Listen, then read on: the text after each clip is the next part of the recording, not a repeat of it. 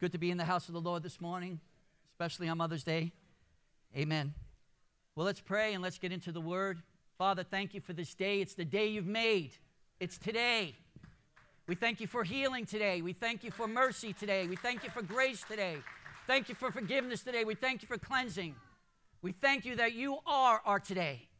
And everything that we need and that we need for today comes from you. And so we bless you, we praise you, we honor you. We thank you for the word. May your grace and anointing be upon the word, and may it do according to your good pleasure. In Jesus' name, amen.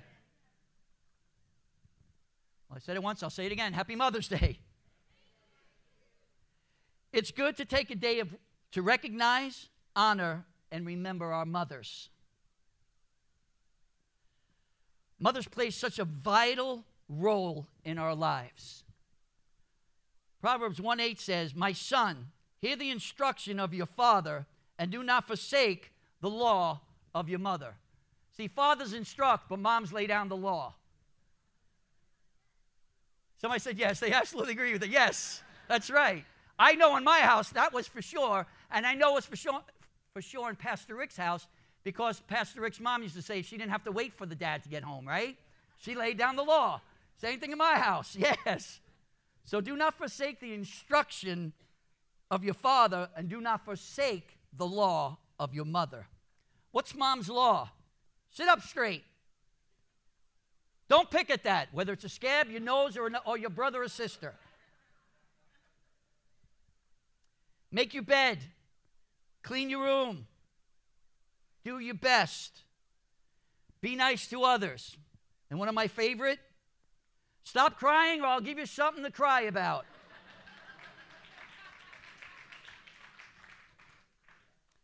And the one that carries us through life is I love you no matter what. Mom's law. Thank you, moms. Mother sacrificed so much to make a family function. And it's hard to define motherhood. See, it's not one size fits all. Because motherhood, I, when I was putting the message together, I was like, oh, this is going to be easy. It's Mother's Day. I can put together a Mother's Day message. No, it was not. Because how do you really define a mom? Moms are indefinable. You cover a gamut. You're multifaceted. You do so much and you're defined even by the Word of God.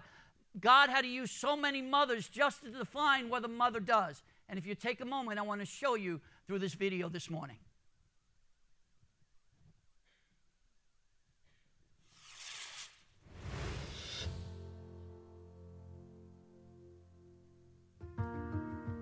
Motherhood plays an important role in the Bible.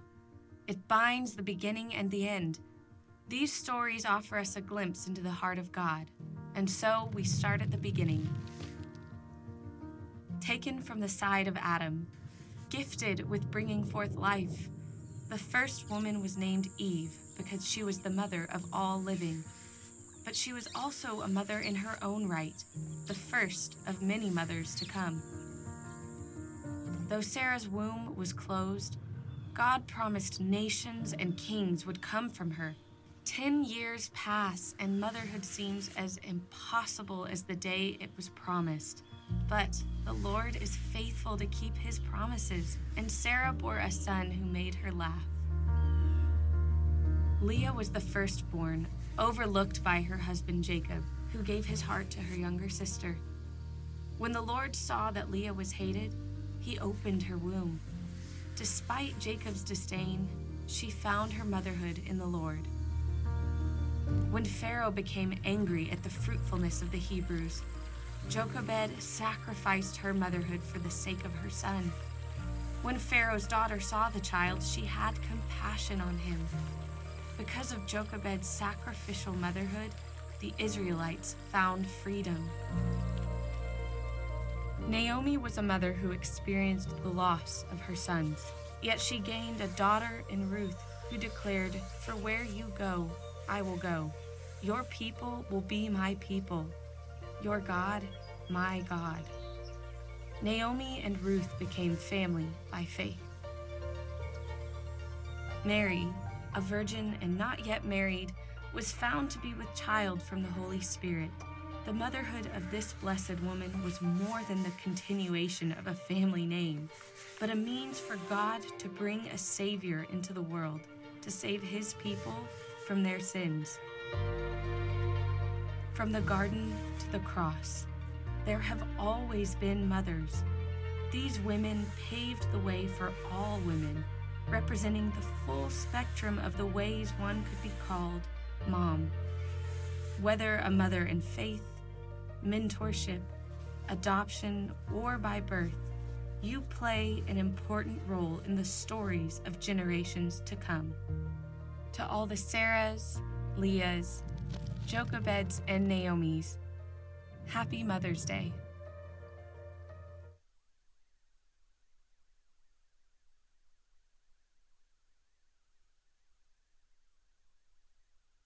Motherhood. It's not one size fits all. And God knew that. And He showed various types of mothers in the Bible.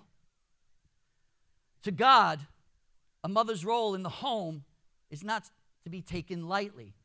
I want to share two scriptures with you quickly that show this. The first one is in Exodus 20, verse 12, and it's one of the commandments Honor your father and your mother, that your days may be long upon the land which the Lord your God is giving you. And so God expects us, commands us, and values moms so much. Dads, we're next month, but today we're just going to focus on moms. That if we honor our mother and if we listen to our mother and we follow through with what's being said, there's long life guaranteed to us. So the longer we listen to our mom, the longer we live. Here's one that really got me. It's in Proverbs 30, verse 17. Again, saying that God seriously takes motherhood and listening to the authority that is placed over us. The eye that mocks his father and scorns obedience to his mother, the ravens of the valley will pick it out, and the young, e- and the young eagles will eat it. That's sobering. And so, if you want to live long, listen to your mother. Amen. Watch out how we treat our mothers because life depends on it.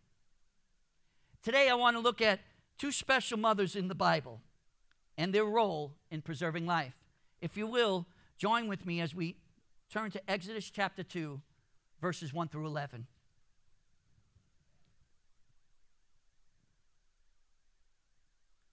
Used to be years gone by, you would hear, you would hear paper going,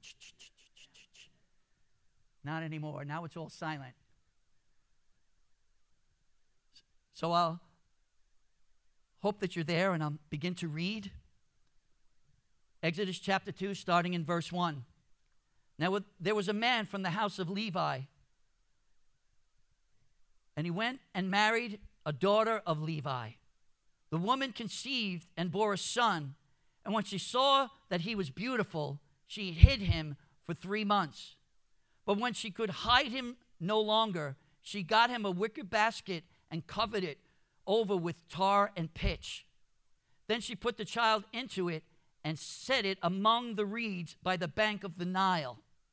His sister stood at a distance to find out what would happen to him.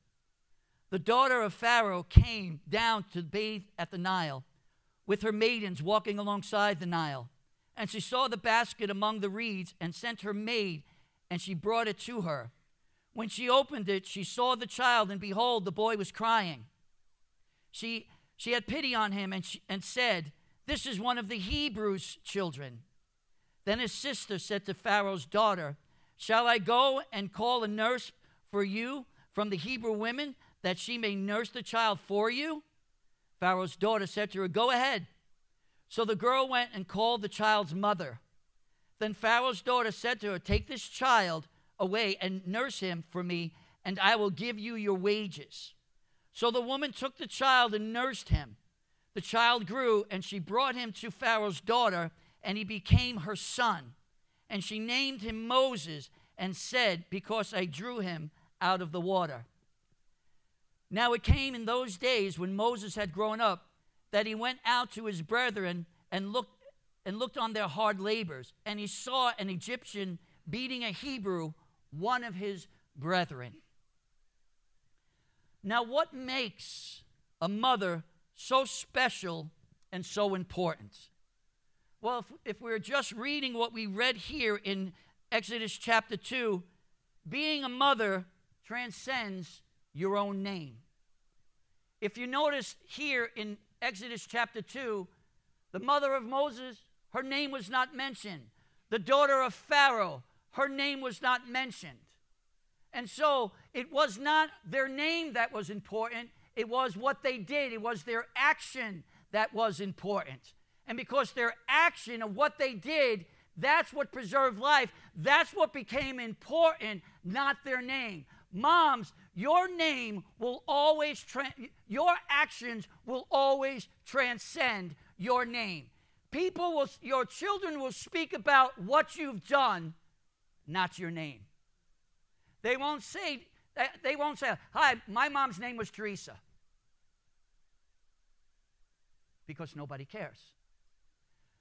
But if I say to you, my mother did this, my mother did that, my mother raised me, my mother, uh, she encouraged me, my mother, she disciplined me, my mother provided for me, my mother made sure of these things. We begin to tell of, and I'm going to tell in a little bit, of what my mother's did for me. See, your name is your name, but it's what you do for your children that has a lasting effect on their life and on the generations that are to come. And so we see this in the life of Moses' mother and then in the life of Pharaoh's daughter. It wasn't their name that was important, it's what they did that was important. And so it is with mothers. Act, the actions of these two women were more important than their names. They saw a child in imminent danger and took action and responsibility. We see Moses' mother. She sees a child, and a child is beautiful. All mothers know that their child is beautiful. But it wasn't that the child was beautiful, it wasn't this, oh, it was that she was able to see and to discern that there was something special about this child. It was as if she could behold this child and feel within her spirit God saying, Behold, I do a new thing. Do you not perceive it? And so she perceived that there was something different about this child. Now, there was a law in the land during the time of, the, of Moses' birth that if a girl was born, the girl was allowed to live. But if, a, if, it, if the child was a boy or a male, the child was to be thrown into the river. That was the law of the land. So this mother sees that she has a male child, and this child is different, beautiful, special. All children are. But she discerned within her spirit that there was something about this child set apart, and she protected the child. It says she hid the child for three months. How many know how difficult it must be to hide an infant child? Right? They're crying, they're hungry, they're, this, that, they're wet, they're, they're, they're cranky, they're, they're all sorts of things. It's impossible to hide a child. So the mother, knowing that there was something different about this child, did the only thing she can think, I'll have to hide the child. Realizing that this was impossible, what she did next was make a basket, tar and pitch, put the child in it. Now, here's the thing that's really amazing. Okay, again, mom, it's not your name, it's the actions that you do. So she placed the child in the basket and she lets the, the basket go in the river. Yes, among the reeds. Yes, in the Nile. Guess what's in the Nile? Crocodile Niles. That's right. So she's letting this child go, not realizing whether the child will make it or not. She put her faith and her trust in God that she let, let this child go, placing the child in the hands of God, whatever the cost may be. See, it, what was important to this woman, what should be important to mothers, is, is, is um, yes, we keep our child safe, But one of the things we need to begin to do in our generation is not raise safe children, but to raise strong children. See, a safe child joins a, a, a sport thing for participation to get a trophy. Participation trophies. You don't come in first, you don't come in second, you don't come in third. Everybody gets the same trophy. Why? So we don't hurt anybody's feelings. That's raising a weak generation. Well, how do we know we've raised a weak generation? They went from participation trophy at a young age to now safe places in the college place spaces. They went, they, it, we've raised children in such a way that they can't even handle words of different opinion. Right. They riot. Right. So we've raised a weak generation. And because we've, we've raised a weak generation, we're a weak nation. That's how vital mom's actions are. It's time for moms to let go and raise strong children. Children that fall, children that get hurt, children, when we let them go to school, they experience all sorts of negativity without rescue. Negative words, rejection. Oh, Say? Bullying. Oh, oh, oh my God. Oh, my child's to be bullied. Yeah, your child's to be bullied. I get bullied at work. The world is full of bullies. Come on. We get so scared of bullying. Bullying makes people tough because you learn to stand your ground. You know, um, I grew up in, in a foster home. Uh, my mom had, my, my bio- biological mom had mental health issues. And so she realized that she could not take care of me. So she did as Naomi, like she did as Moses' mom did. She let me go. Here's the thing we try to hold on to our children too tight. We have to be able to discern when to let go. Some children are let go at a very early age. But all of us moms, we need to let go of our children and we need to let them experience life, even in all its brutality. We have to be able to let go. Now, I get to this home and blah, blah, blah. And my mom's, I, I grew up in Brooklyn. I, um, I was born in Jamaica, Queens. I'm part Jamaican. Everything Irie.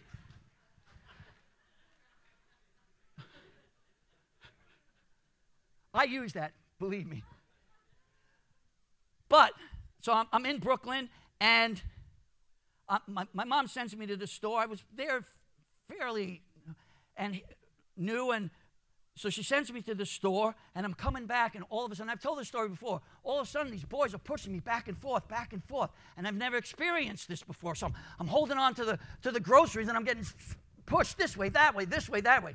My mother opens the door. She says, "Put down the ba- put down the groceries and fight." Wait, wait, wait, wait. I'm not done. Relax. And I'm scared. I'm shaking. I've never done this before. My mother says a second time, "Put down the groceries and fight." My mother says the third time, "Put down the groceries and fight, or don't come home." She walks in the door and she closes it. Okay? I put down the groceries and I fought. Okay? Now, if my mother wanted to raise a safe child, a weak child, she would have ran out and rescued me. But because she wanted to raise a strong child, let me tell you, I was a skinny kid. If the sun was at my back, you can see my heartbeat. All right? There was no toughness in me. But you have you're growing up in Brooklyn. You're growing up in the 60s and 70s. You got to learn to be tough. Guess what? You're going to fight your way through school. You're going to fight your way through the neighborhood. You might as well learn now. And I remember my mother saying to me, listen, you're, you're going to get into fights. You're going to get picked on. You're going to have to, listen, you're not going to win fights. Look at you. She was honest. She said, but fight anyway. Let them know who you are. That was it. I come home, black eyes, bloody lip, torn shirts, things like that, because it was an easy target. Mother says, Good, how'd it go? Not too good. That's all right, you made it home anyway. because we need to be able to raise tough children in this generation. And mom, it's your job to learn and to discern to let go and let God. The Bible tells us that the Lord goes with us wherever we go. He prepares the way for, before us. He's there in school with your child. The angels of the Lord encamps around those who fear him. You're not sending your child out into the world alone. The Lord is with them. He sends his angels to protect them. They surround your children. We have to be mothers of faith and understand when I release my kid, I pray for my child, I bless my child, I speak the word of the Lord over my child, and then I trust them into the hands of the Lord who can keep them. And so we see that Naomi is a picture, a beautiful picture of motherhood. And there's no guarantee of when we let go. Some mothers have to let go of their children at a young age. But all of us mothers have to, at one time, discern and understand that it's time to let go. When it came time, one mother let go and let God. When it came time, one mother received and rescued. Being a mother is a hard job. Discerning when to let go and when to rescue. Yes, mothers, discerning when to let go and when to rescue. There's times when, yes, we need to come alongside our children and kind of rescue them and give them encouragement and nurture them and love them. That's in you. That's not in a man, that's in a mom. God specifically gave the nurturing gift to a mother.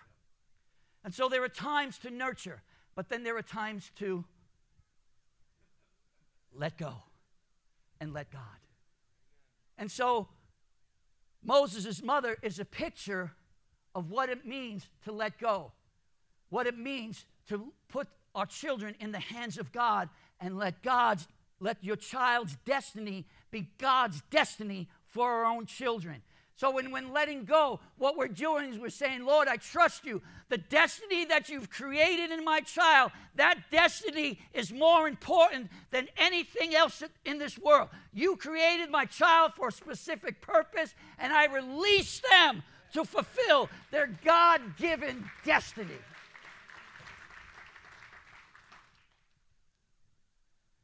And so, being mother is a hard job. It was one woman's job to let go, it was another woman's job to rescue.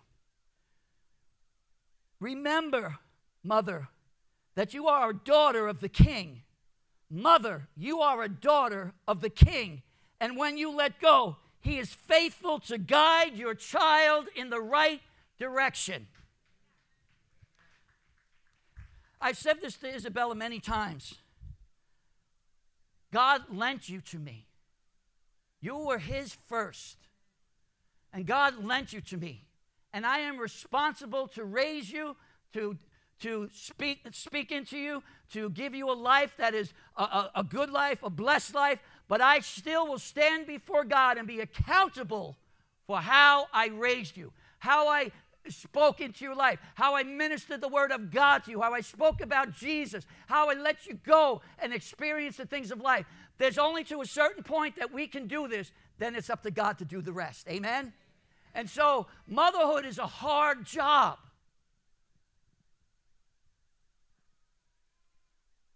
Because we have to know when to let go and when to rescue. Remember, mother, that you're a child of the king. And when you let go, he is faithful to guide your children in the right direction. Now, you may see with the natural eyes and say, but Pastor Mike, they're not going in the right direction because God gave them a free will. And they may be going in the wrong direction for a season. But between your prayers and God's faithfulness, there will come a turnaround.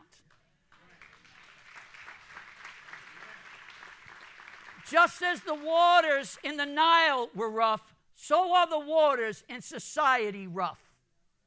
And so we have to understand and realize that in the natural, sometimes we see things and we don't understand, and there's opposition, and there's uh, indoctrination, and there's all sorts of things uh, uh, uh against your child, and, and temptations, and peer pressure, and all sorts of things.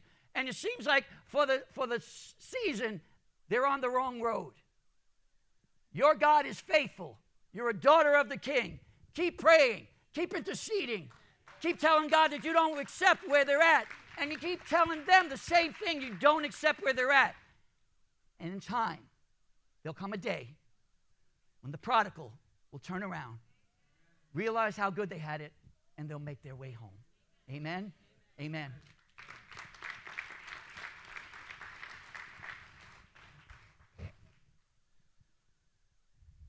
Being a mother takes courage and strength, both then and now. Moses' mother had to hide him in her home, then in a basket to protect him from danger.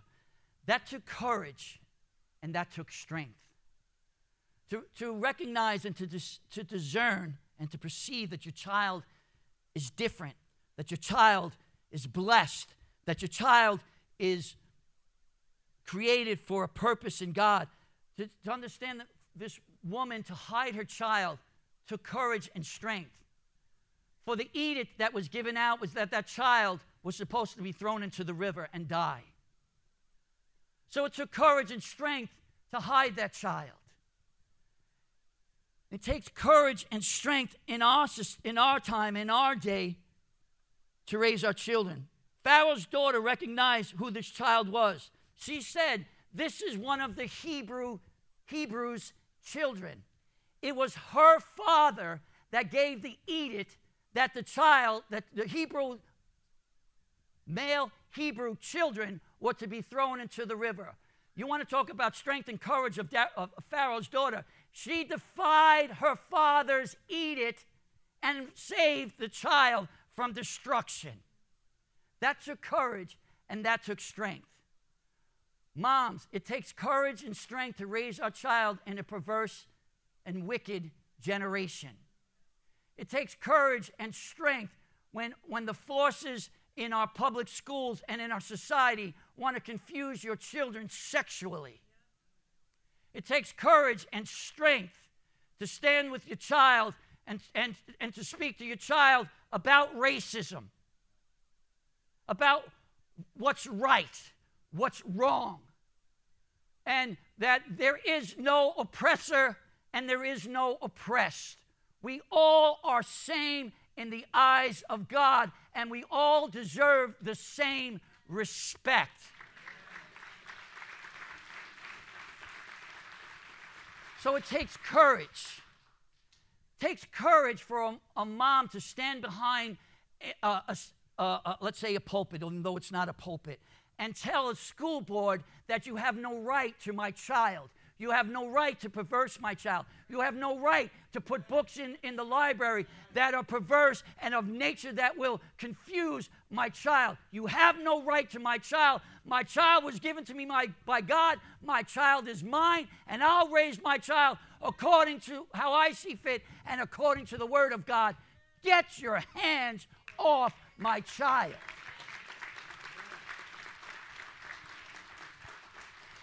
It takes courage to raise children in a perverse generation. But we have examples of what it, of what it is and what mothers have gone through in biblical times and what mothers can glean from that in order to raise children in a perverse time as such as we're in. See, Pharaoh's daughter had to defy her father's unjust edict and preserve the child's life. Being a mother today takes strength and courage to defy the spirit of the age and rescue our children from its dangers. It's God who gives mothers the grace and strength to raise children in a perverse time. See, we have to defy the spirit of the age, and they may label you a domestic terrorist. So what? Ooh, that one hurts. They can label all sorts of things, moms and dads. They can label you all they want. Those labels mean nothing. It depends on what God says about you. Do we stand in the gap? Do we raise our voice? do we be the church and call wickedness, wickedness, evil, evil, perversion, perversion? It takes a church to rise up and set a na- and, and bring a nation back on course. It takes moms, it takes dads, but like I said, we're on moms today because you are special. And so it takes, and we see the example of two moms in the Bible.